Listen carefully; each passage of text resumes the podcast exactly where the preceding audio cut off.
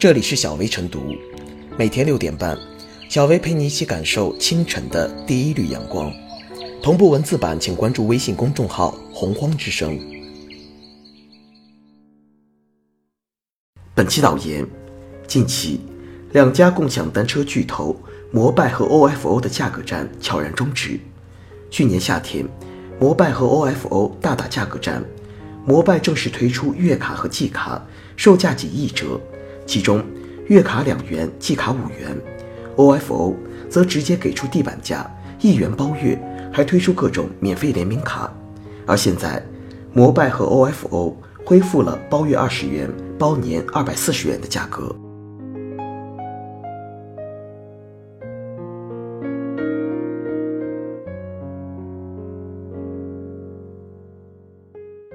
共享单车涨价并非单相思。对于共享单车涨价的行为，有观点认为这是正常的市场调节行为。市场份额大战后，共享单车的用户群体已趋于稳定，共享单车经营企业取消优惠，进入收割阶段，属于顺势而为。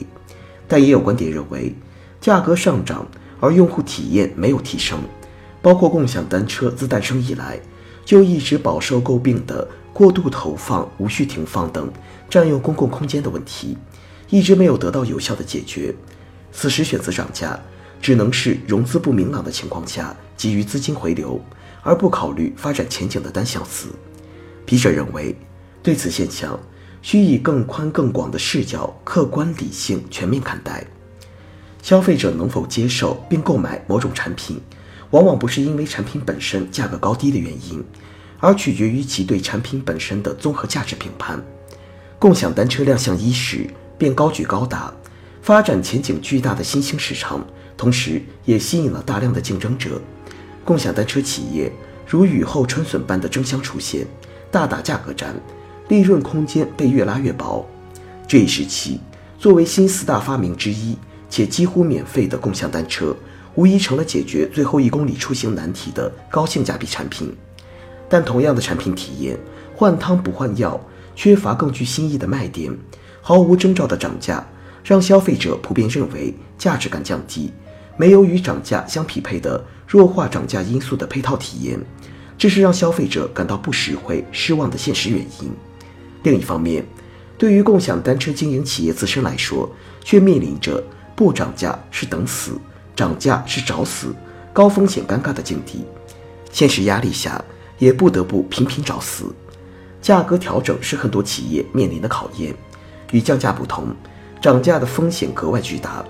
涨价必须是建立在迫不得已的基础上，是在企业利润得不到保证，但各种管理费用和营销费用又无法降下来的情况下所使用的无奈和被动之举。因此，理性和慎重的判断要不要涨价。是企业营销人员、财务人员、生产人员、技术人员在全面分析之后所必然做出的选择。一次成功的涨价，必须解决好涨价的目的、理由、支持、价值表现、配套措施以及涨价时机等七大因素的组合问题。只有解决好这些问题，涨价才会水到渠成、瓜熟蒂落。从人见人爱到泛滥成灾，两年间。共享单车行业所经历的变化，可能比传统行业十年经历的都要多。可以说，共享单车涨价，主观上是企业开始把这门生意当正常生意来做；客观上，则实现了共享单车的价值回归，有利于解决单车围城的问题。毕竟一元钱骑一个月，无论怎么算，都是违背价值规律的。如果共享单车企业一直保持这种白菜价，消费者当然从中享受了实惠，但长此以往，企业将难以维系下去。就算财大气粗的摩拜和 OFO，最终也会被迫退出共享单车市场，消费者将面临无车可骑的局面。这对任何一方来说并非好事。价值规律是所有商业模式发展的首要遵循，共享单车也不例外。当其价值平衡在寻求自我良性、长远发展的动力下逐步实现。社会才无需为此付出额外成本，城市管理才能更加有序。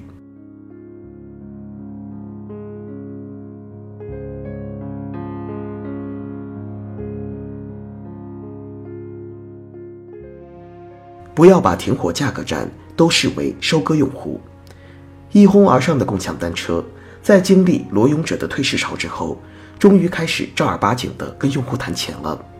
二零一七年，共享单车玩过的红包车、免费骑、免押金套路，就像新店开业的大赠礼一样，已成为翻篇的历史。最近，摩拜单车、OFO 小黄车这两家共享单车企业不约而同地将月卡调整为二十元每月。有分析认为，这是收割用户。亦有用户感叹骑不起了。不过，这些分析和抱怨罔顾了一个客观的商业逻辑：自古以来的市场交易，彼此都有活路才是硬道理。商家宰割太狠，消费者会用脚投票；消费者长期占便宜，商家家底赔完也玩不下去。一块钱包月的共享单车确实便宜，但即便不考量专业的运营成本与收益关系，只看烧钱大战之后。偃旗息鼓的那些单车企业也不难发现，这种便宜只能是攻城略地阶段的暂时性策略。抢滩期过去，如果还是一块钱包月，恐怕谁也玩不起。二零一七年，已先后有悟空单车、钉钉单车等停运或破产，第二梯队的小明单车、酷奇单车、小蓝单车又深陷押金困局。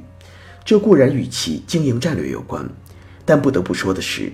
长期低于成本的价格，迟早会让小本经营者难以为继。在这个问题上，我们要警惕两个反市场化的思维：第一，看到高价涨价就因愤怒失去理智；消费者永远想买到物美价廉质优的商品或服务，而经营者永远想获取最大限度的经济利益。只有正态的市场机制，才能平衡两者的野心。就共享单车而言。只要市场门槛是敞开的，竞争规则是有序的，价格由市场形成，用脚投票就会是正义的。第二，仅仅把价格正义理解为抽象数字，而不考量商品与服务的性价比，使用共享单车的价格相对便宜自然更好。但既然提价是无序竞争价格战之后的必然，那么就该考虑，要么就拒绝使用它的服务，要么。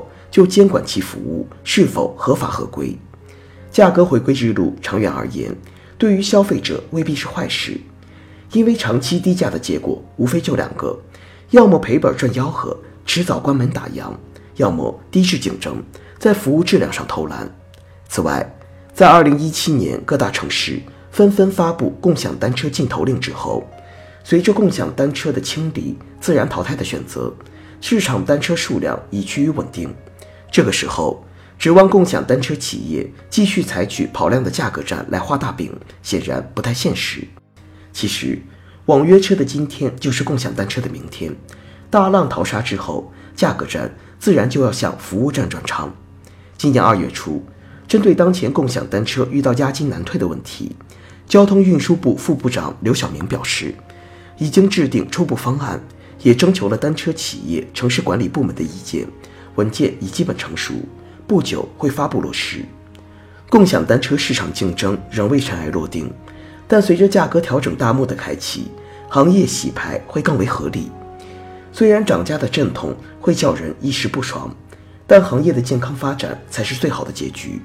一句话，不要把停火价格战都视为收割用户，更不要在价格问题上轻易陷入计划思维。